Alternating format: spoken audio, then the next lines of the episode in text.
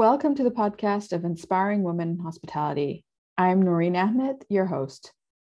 Each episode, I invite a woman from the hospitality industry to share her story with us why she got into hospitality, her journey so far, her learnings, and who inspires her. On this episode, we hear from Lee and Lauren, recorded in May 2023. These two sisters are building high end hostels in the US.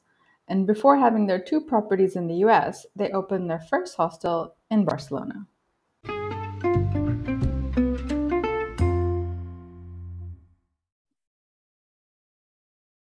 All right, we're now recording. Hello, everyone. Noreen here. Today, I have a special episode. I have two sisters joining me today for this episode, Lee and Lauren. So it's going to be slightly different, um, but we get to hear from some two incredible women. Thank you, Nina, in advance for making this introduction. Uh, so let's start with introductions. Uh, tell us a little bit more about yourself. Uh, Lee, I'll go to you first. So I hope I don't jump too much on Lauren's toes here. Lauren and I are sisters, so a lot of a lot of our story is the same. Um, Lauren and I grew up in the suburbs of Chicago and went to university. I studied finance. She studied foreign service. We worked in finance for a few years. She and I are just a year apart. So I worked at Goldman Sachs for three years. Lauren was at HSBC for two, and I think quickly on, I can't speak for Lauren, but really quickly, I realized finance is not my passion. And she and I had both studied abroad and stayed in hostels in Europe and thought the whole time, like, this doesn't have to be like this. It doesn't have to be shabby. It doesn't have to be disorganized. It doesn't have to be a little bit scary. And so just thought we could do it better. So after our very brief careers in finance, I called Lauren up and like, let's try this out and she was game. So she and I moved to Barcelona, Spain, where we opened two small hostels there. We then moved back to New York City, where we op- we converted a 15,000 square foot warehouse in LIC Queens called the Local. And then most recently, we did ground up construction, a total development project to open up Lolo Pass. Um, so our our concept is just higher end hostels. So it's more and more a product that's interesting to North American tourists. So it's turning more hotel slash hostel, but that's what we're doing. Lauren, do you want to talk more about business school or a little bit more about our properties?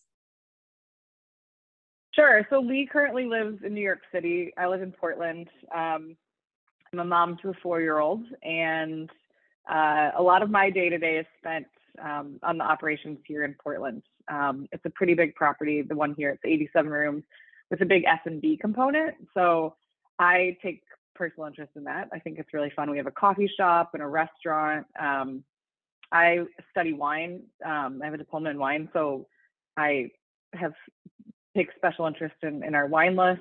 Um, yeah. So what else is there to say, Lee? We did go to business school. Each of us did pursue yeah. an MBA in this period while we were in Barcelona right before coming to New York. I studied at INSEAD in France and the Singapore campuses, and Lauren did her MBA at Wharton. All right. Thank you so much for that introduction. So, Lauren, when Lee came to you and said, let's do this, let's quit our jobs in finance and uh, start our own business, um, why did you say yes? Well, Lee said she found out pretty early on that she that finance wasn't a career for her. I was told by someone in training, I don't think this is the job for you. You seem way more interested in people. And so it, for me, my job at HSBC was great. It was a great learning experience, great opportunity to travel, but it, I knew it wasn't something I was going to do for the long run. So I don't know. I was living in Milan, Italy, so it was pretty easy to just move to Barcelona. I um, won our the office I was there I was working in was auctioning off their sedan, their Saab company car. And so I won it for 3,001 euros, price is right style. Um, so Lee and I could road trip to Barcelona. And I think at just at that point, we were really young and didn't have ties of, you know, partners or kids or other responsibilities. So it was very quote unquote easy to do at that time. Um, looking back it was easy at the time it seemed like a huge huge thing but you know at that at that time um in hindsight, it, it was it was nice to do at that time because it was easy. Mm-hmm. I think we take that for granted that that was a point in yeah. our careers that was relatively risk free. It didn't feel like it because it felt like we were very much jumping off of the the straight and narrow path, you know, getting out of the rat race. That seemed like a huge risk, but actually that was the most risk free point in our career. I think that we could have mm-hmm. taken that leap. Yeah, I had. And Barcelona also... was a fairly inex. Oh, sorry, go ahead. I was going to say Barcelona was a pretty inexpensive place to live, so we kind of figured in our heads like we have a little savings from these jobs. Let's spend a year. We did some babysitting while we were there, things to make a little extra money. Um, so it was it was something that it was risky, but we we knew we could we could do it for about a year, and if we didn't get anything done, we we could probably return home and go back to the grind if we needed to.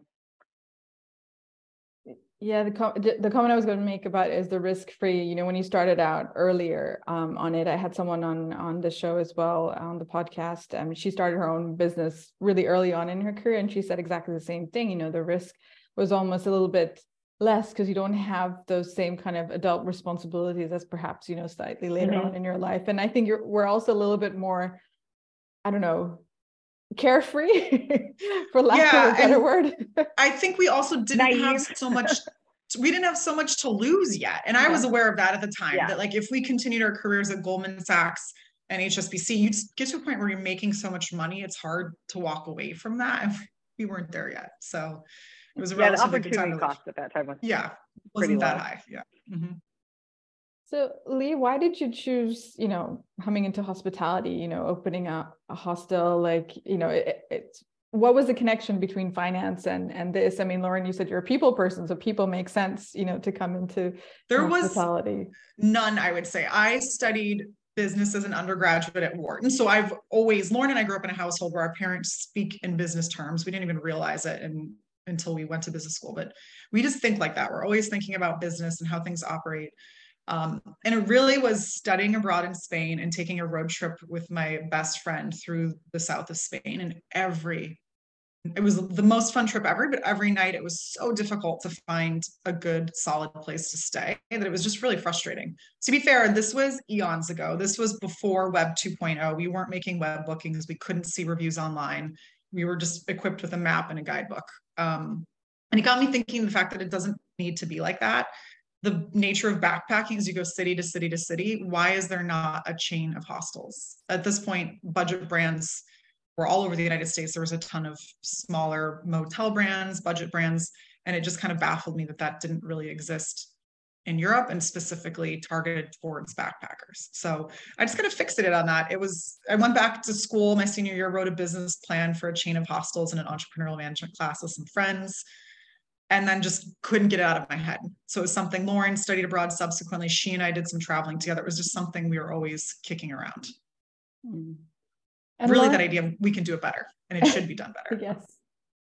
I actually had someone I've also interviewed on the podcast who opened a hostel in Thailand for the same reasons, right? She went traveling, she loved it. She loved the the backpacker hostel life so much. She had a really great experience and I think she was traveling around South America but the same thing especially from a female perspective you know going somewhere where you feel safe and comfortable and yeah. having somewhere nice mm-hmm. to go to she's like i can do this better so she mm-hmm. went back home to thailand and then opened up her own thing as well also very young and early on in her career yeah. so again i think there's a theme here about if you're going to do something do it early on mm-hmm.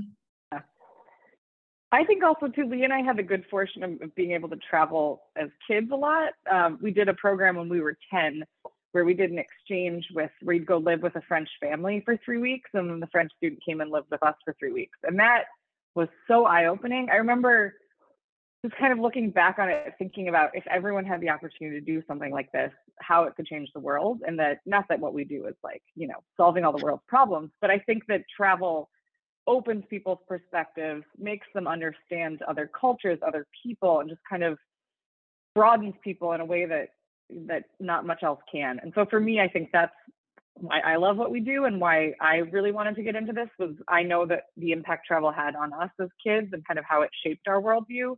And I think it would be wonderful to open that to everyone. And hostels is a way to do that because it's less expensive. It affords people the opportunity to be able to travel to so many places. And I love being part of that. Mm-hmm. Yeah, I completely agree with that, with the travel aspect. And that's a theme that comes consistently, you know, with anyone who comes into this industry is that it's either there's a desire to travel or travel opened them up in such a way that they're like, okay, this is the industry that I need to be in. And for me, that was, you know, very much part of my upbringing. By the time I was 10, I had lived in, you know, four different countries. So you know from a very young age i was kind of like conditioned to be open-minded and be flexible adaptable and you know just the desire to continue to want to learn more and travel and actually just before we started this you know i'm kind of on this trip of going to all these different places and i haven't really found my place but actually lee you pointed out a good point that i could probably just go and yeah. be anywhere which yeah. which is a lovely thing to recognize about yourself and a wonderful place to be in the world i think yeah so I'm very, very fortunate. But it might be Barcelona. Could be Barcelona. I think my brother secretly hopes that for sure. um, so I mean, you know, you you guys moved to Barcelona. You said to give yourself a year. I mean, you could have easily just said, "Okay, I'm going to go work in a hostel." Why did you decide to r- open and run your own instead of just working somewhere? I mean, it sounds nuts, right? And looking back, we probably should have gotten a job, but I think coming from Wall Street, I think there was one part like, am I really going to go work in a hostel? All I think we were worried about the legality of it, right? Of like we're, we did not have papers to work in Spain, so I think that probably held us back. Um, but we did go to Spain with an open mind. We didn't really know what we were going to find. Our business plan was worth really the paper it was written on, and I remember saying we have a multi-pronged approach. We we weren't sure if we wanted to buy a hostel, if we wanted to um, build our own. We had a couple other options. So we did go into it trying to figure out the best path forward. And I think really quickly realized we just had to start our own from scratch. It was probably the least capital intensive, oddly, of all of our options. Um, yeah, but I don't know, working in it wasn't enough. It was, we needed to, we just needed to dive all in. I think if we went there and like, oh, let's work in a hostel, I think we oddly would have gotten trapped in just kind of like a complacent lifestyle of enjoying the Barcelona life without moving forward. So I think just having that all or nothing mindset kept us going. Okay. And where did you get the funding from? We had our own savings and then a little infusion from family. Mm. And we had a line of credit from a Spanish bank that was this hysterical EU program at the time, where basically they were writing checks to people with all we had translated was the executive summary of our business plan. We did not have a work permit at the time because we were trying to get a self-employment work visa. So it was kind of like a chicken and egg situation. And they were just writing checks right and left. It was crazy. So that was really helpful and lucky. I don't think that kind of thing exists anymore. So we just happened. It was pre-financial crisis. It was a good time to be taking risks in Europe. That bank no longer exists. Yeah. surprise, surprise. Right time, right place, or right timing, so to speak. Okay. And then um, how long did you guys stay? And then when did you go back um, to the US and why? So we stayed there. Um, we moved there in 2006, and we opened our first property called Somnio in 2008. Um, we, I think we secured the lease about nine months into living there, a year.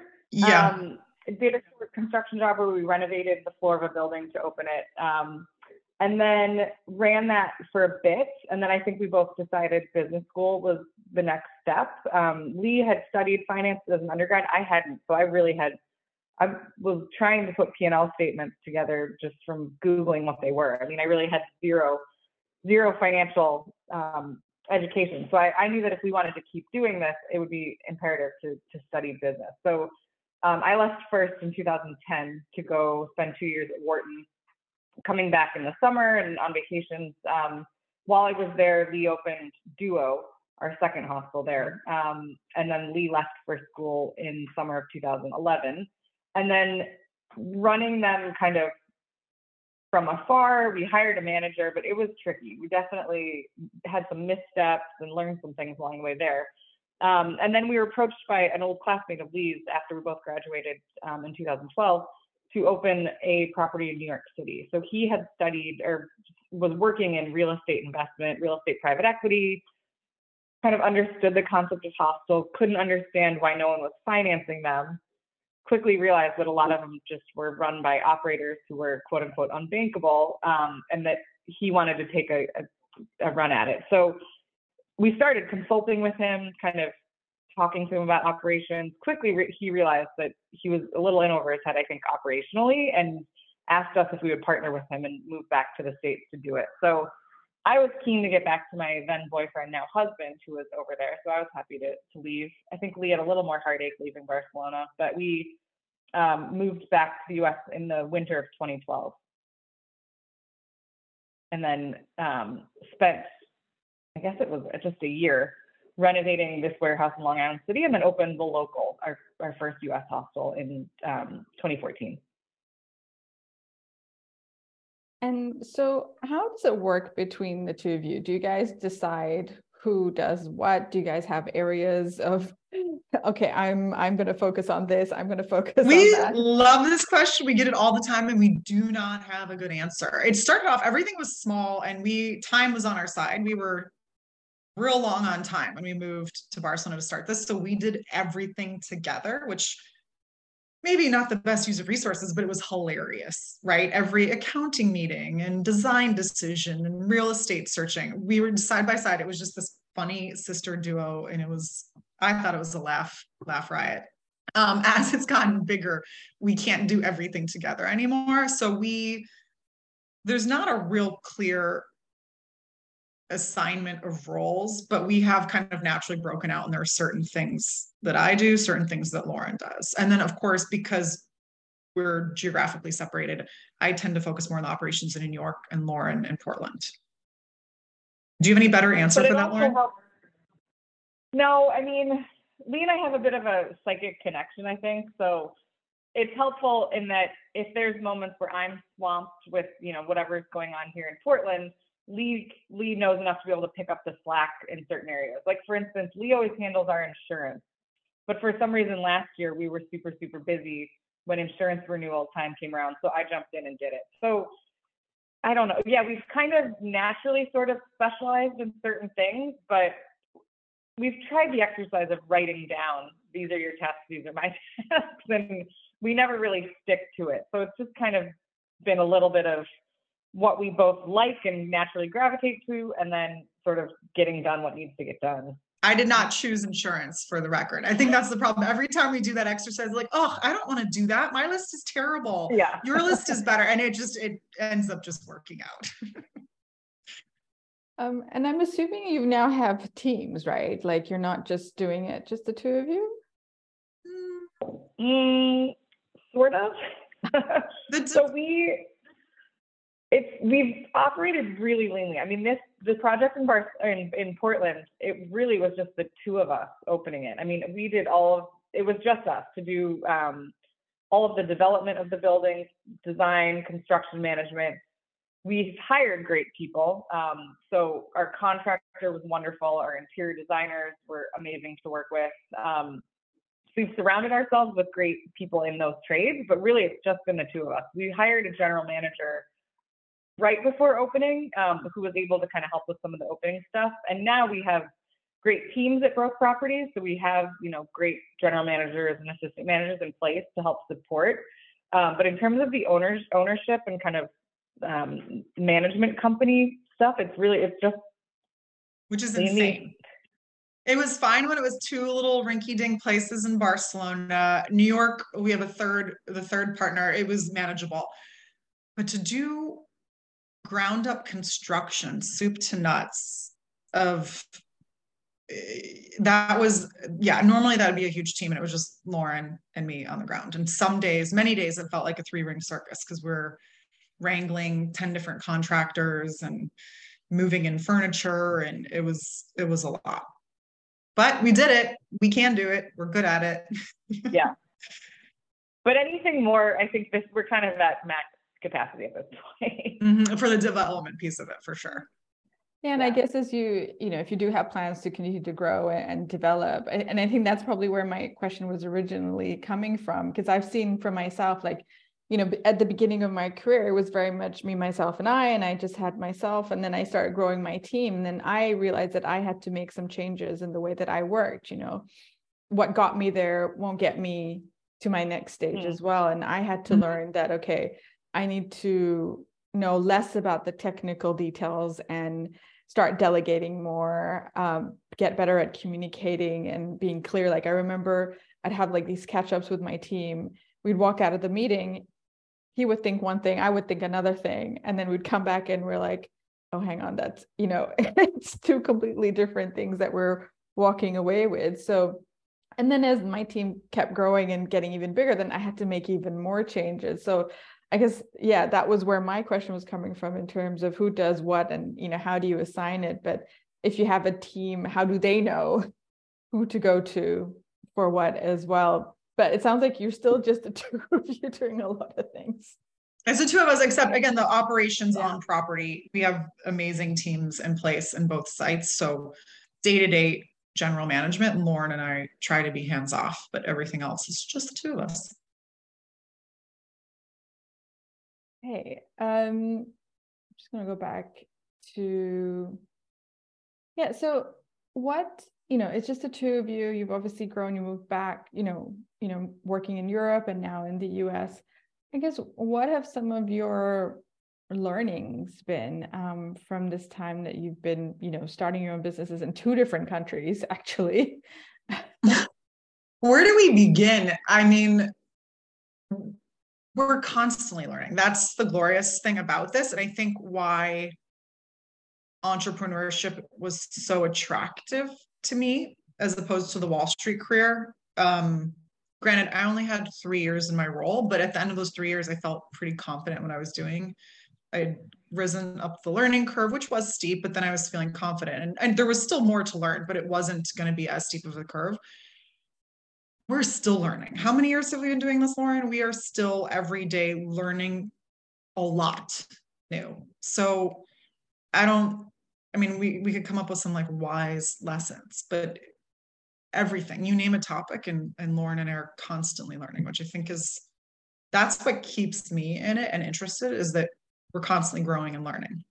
Lauren, do you have any wise adages or? Well, and then you throw COVID on top of it and yeah. there's a whole new book to learn. So mm-hmm. yeah, I mean, there's I could go down so many paths with this. Um, I think through COVID, we learned that it's. I think when you're going through tough times, that honesty and communication is the most important thing. So with our investors and with our banks and with everyone through COVID, um, the more information we could give people and the more we could share what we were doing, what we were trying to accomplish, what failures we were having, how bad things were, the better. And I really think that is something that, you know, you're always, as a real estate developer, um, you always are painting a rosy picture. You know, we've learned from early on when we first started our first project in New York, it may be a particular type of person who gets into real estate development, but you tend to really kind of over exaggerate what you're doing.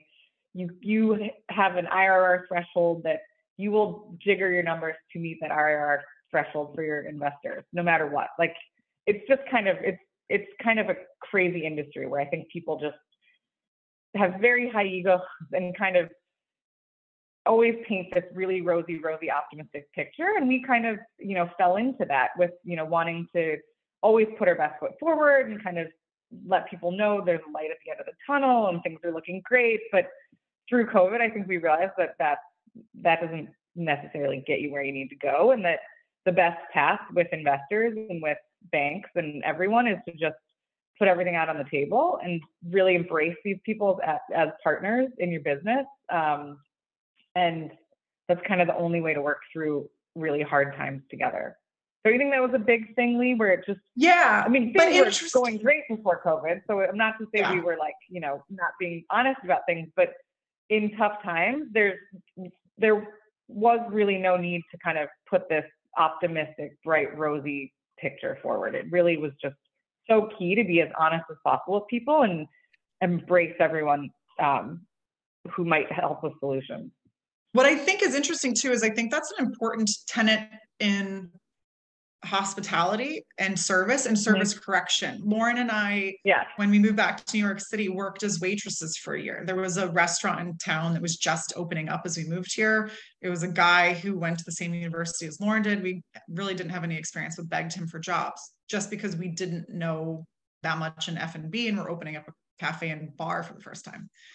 Uh, and also got we got to know the neighborhood really well. So we worked as waitresses and that was the thing. I mean, we've dined out a ton, we've seen service mistakes. When you screw something up, you just tell people, you explain, you apologize earnestly, and people are receptive to that. And I even found that most recently, there was late pandemic years, we had a guest screw up in New York that was so bad. It was like screw up upon screw up. And the guest had a right to be livid. They left, we had to pay them money. It was just so bad. But I picked up the phone and I called the person. I was surprised they answered. And I just said, Listen, I know you've left here. I am so sorry this happened to you. And by the end of the conversation, he was oddly apologizing to me and thanking me. And it just occurred to me that people aren't that honest. And people, I think it takes a lot for people to say they're sorry these days, which mm-hmm. I think on all levels, like Lauren's saying, the, the macro level, if you're talking about investors and business relationships is really important to be forthright, but then also the very micro level and your interactions with your guests and customers. If you screw something up, just explain what happened and mm-hmm. apologize because I was genuinely sorry this happened. Completely agree. I think that honesty is, you know, always, it, yes, it's hard and it's definitely hard to say sorry as well. But I always, I've always found it that I feel so much better afterwards yeah. when I can just be honest about a particular situation and just say, hey, look, this is the situation. This is what's happening.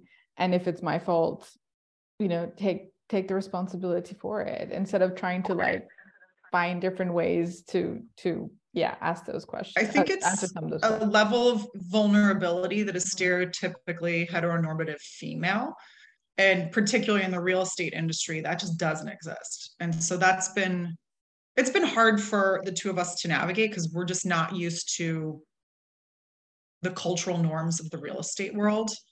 Um, i started reading one of the biographies about trump recently and i had to stop because it was triggering me. It was just like oh this is the industry and it's run by people like this and this is the way the reason why things are like this. And it I think the cultural adaptation to get into the real estate world was more of a cultural shift than working in Spain.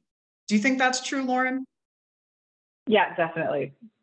Definitely. I mean, I think, yeah, it's just a whole other language and the, I don't know, you just kind of reframe how you do business. And there's definitely, if there is a like male ego driven component to it that we had to sort of learn to play the game but also stay true to ourselves. And so that was that's always tough is balancing like when we do financial forecasts we're very realistic. We want it to be accurate. When people in real estate typically i think it's very much inflated. It's meant to look as great as it can on paper. And so we struggle when we approach banks, you know, you, with that push and pull of like, I want this to be true to what it is, but I also need it to look good, you know, for the bank. So it's it's tough. It's it's definitely a strange, strange cultural. And it's taking thing. us a while to decode it too. So the bank example, Lauren and I couldn't mm-hmm. understand where we present numbers to the bank that we thought were real, and they would say, "Your numbers aren't showing profitability. We're like, I'm sorry, they are. And it occurred to us that inherently they, I'm sure, discount anyone's projections by probably 25% because they're they're this is how the industry works. They know that people are posturing, they know that people are solving for a certain return. And so that's just been hard because again, I don't think Lauren and I ever will get to a point where we put numbers forward to a potential investor that we think that we don't think we can meet and exceed but recognizing that this machination, this internal discount happens because this is just how it works. It's really learning a foreign language that's more difficult than Catalan, really. I was just about to ask is, you know, learning the real estate speak or the real estate language harder than learning a foreign language? I mean, it is this subtle complexity to it. It's like, it's not the, the language and the financial terms. We're fluent in that. It's just this unspoken culture way that things work. Oh, but even the language and the financial terms, I think that a lot of people mm. get on calls and they throw out jargon and lingo just to kind of test how much you know, how much experience you have. Lee, we had a call the other day with yeah, about right. financing. Got off the call and we were like, I don't even. I've been doing this for 17 years. I have an MBA in real estate. And there were some things where I'm like, I'm going to Google that, I guess, because he couldn't be bothered to speak plainly or clarify things. I think there is some posturing in that where there is mm-hmm. some something to just using all these acronyms and lingo just to kind of see if how people will react to it. Fascinating.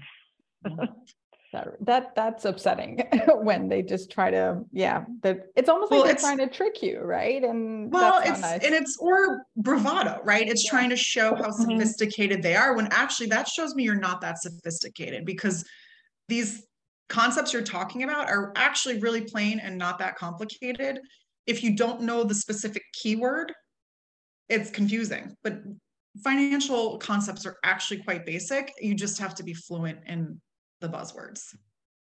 And that's, I think that's a shame. I think a lot of women are intimidated, I guess people in general, not just women, people in general are intimidated by finance or finance. Yeah. Um, but it, it really is just a question of putting terms to pretty plain concepts that most people understand already inherently. Yeah, I think you're absolutely right. I think finance, whichever area of finance we're thinking about, whether it's real estate or personal or uh, others, you know, I went on this journey myself, right? Like I never even wanted to think about my finance, my personal finances, whether it was pensions or whatever. It's like, oh my God, it's too complicated. I don't understand this. And yeah the acronyms the wording it's for some reason the industry has made it extremely complicated when it really doesn't need to be. So once i started like peeling it back and started reading it up and just start like okay put some common sense logic to it it became a lot easier and less yeah. scary. It's concepts you probably already understood naturally. Exactly. But you're right. I mean yes for everybody but women especially you know they just don't even want to tackle it. And then trying to find the information is also then really hard. So it's it's a bit like okay where can we go to find the information that you need? And mm-hmm. once you start looking and digging you will find it. It's just a matter of you know let's start talking about it. You know let's yeah. i mean i never spoke about this with my friends or my family or even my colleagues. So yeah. you know how do we make sure that we open up the conversation enough? You know hearing stories like yourselves you know like went and figured it out. You did your mbas you you learned as you went along. You had each other to support. I mean that's that's fantastic. And you know hopefully anybody else listening to this will also be encouraged to yeah take a look at finance or if they were maybe not even considering a career in it um ha- consider it. You know it, it's possible if you wanted it. I bet you could do a whole podcast series on this but i'm sure you know there's an element of gatekeeping where people who are in these positions don't necessarily want other people to understand it. I'm sure there's an element of sexism, racism, all of it. So yeah, it's it's definitely tricky and tough to navigate, but but it could be. I'm sure it's a it's a it's a big topic, but it's it's mm-hmm. an issue for sure. And you know, let's talk a little bit about gender you know yes traditionally you know real estate is is more male oriented as is finance. Uh, even in you know if we think about owners within hospitality real estate it is still very much male driven depending on where you are in the world you know it's more companies and within those companies senior management again is is is male driven what has been your experience like? Do you feel like that held you back, or do you think that encouraged you, or wasn't a factor at all? Um, what has been your experience with, yeah, gender throughout your uh, careers running businesses? I would say a more recent thing is becoming a mom and realizing how hard it is to operate and own a business that runs 24 7. I mean, mm-hmm. that is the nature of hospitality. Once you open a hotel, you don't close it. It's not like you can lock the door at the end of the night, walk away, have a peaceful night with your family, and come back whenever you want in the morning to open up again. Um, so I think that as a as a woman and as a mom, you you start to realize that makes sense that that it's tough to be in hospitality when it is such a demanding 24/7 business. Um, the way things are set up in the U.S. in terms of childcare and and all of it um, makes it really difficult. I'm sure for women to to continue in these careers and get to higher and higher levels. Mm. And then Lee, you can speak more to kind of everything. It's hard. It's hard because you don't. Uh, no woman ever wants to say, "I didn't get that SBA loan because I'm a woman," or "That bank shut us down because we're women." But it's hard when you've got a solid concept and a track record and financial background and equity investors on your side it's hard to to be rejected for you know institutional funding. And you're like well but the reasons you're explaining don't add up.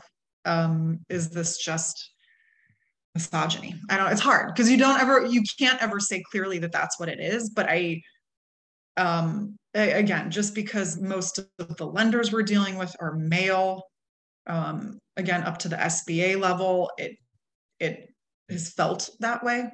Again, impossible to say, but it, it feels like that for sure.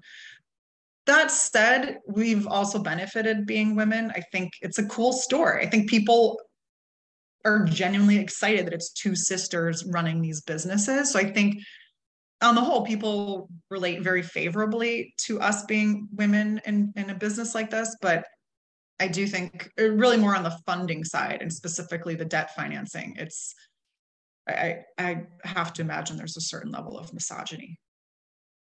Yeah, for sure. I mean, I think also we've chosen to work with as many women as we possibly can. Um, and it's become more something more conscious in recent years, like with this project in Portland.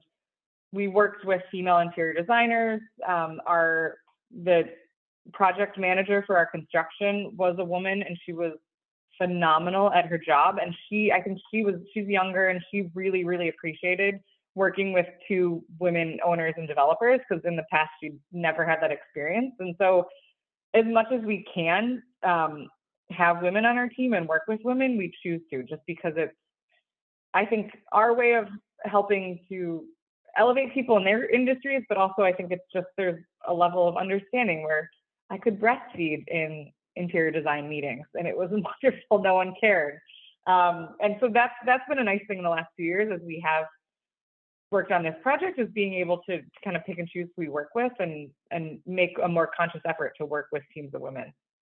Mm-hmm.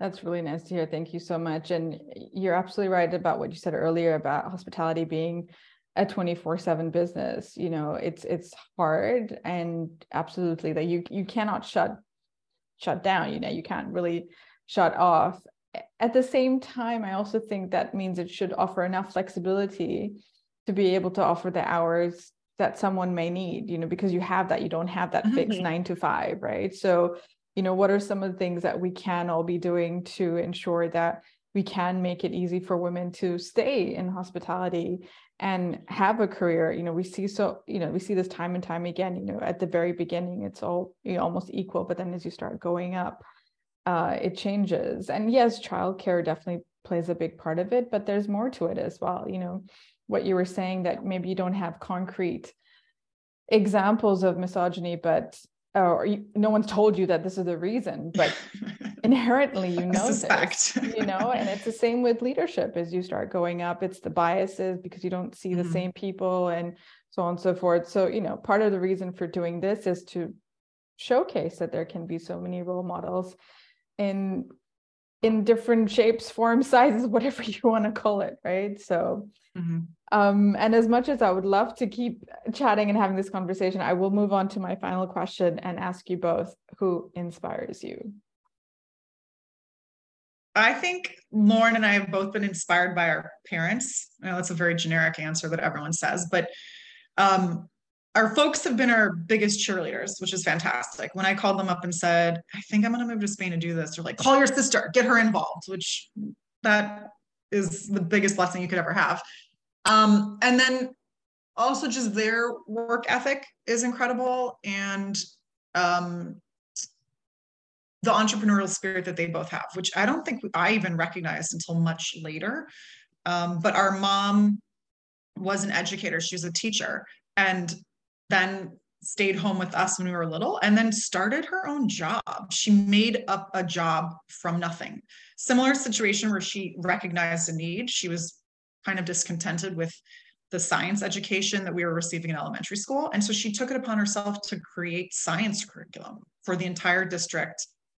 And she approached the district and said, Hey, I think you guys need this. Let me put together these units for you. And it started from there. It was a job that did not exist. And so Lauren and I didn't know that word entrepreneur when she was doing this. She'd never called herself that. But I think that was probably really inspiring. And we didn't even realize it that mom just recognized a need and went and did this thing um, and our dad as well. He's extremely hardworking, and his most recent ventures, he's got his own podcast, and he's not taking this lightly. He, I think, has only been doing it for a year, and it's hugely successful and professionally recognized. And it's like, oh, this is this is cool. This is who they are, and this is what they've instilled from us and instilled in us, and this is kind of where this all comes from. So that's inspiring still. I'll go with a totally different answer. I'm um, as I stay in this job, of course, I'm not aging. The people who work for me are just getting younger and younger. And I'm really inspired by this kind of new, younger generation coming up um, that really has very important, um, they've placed a lot of importance on ba- their own boundaries for their own mental health things that they believe passionately about. They are not satisfied with status quo. And I think we're all in for a real reckoning of, you know, how workplaces run and how things are structured. Um, I, you know, as much as it makes the job difficult sometimes dealing with this this different mindset, I think it's it's really wonderful that there's there's this generation of young people who really really want to change things and aren't doing things the way that we used to do. And I think it's it's really inspiring. I think people are going to have to make some huge changes in how companies are operated, but I think uh, they they have the right mindset, and I think they're with some tweaking, you know, they can help push our our company cultures and and everything in, in the right direction. Hmm. Thank you so much for both of you sharing it. And it's coming like from two different generations as well. You know, one's a generation that came before us and another is mm-hmm. the one that's coming coming up. And yeah, both of them challenging and inspiring us in different ways. So thank you both so much for sharing your story stories with us today. Thank you, Noreen. It was lovely us. to meet you. Yeah.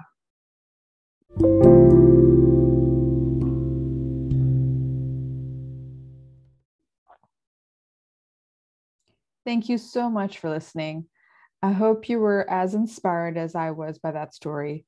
Please follow us here and on LinkedIn, where I post videos of the recordings. Stay tuned for many more stories of inspiring women in hospitality.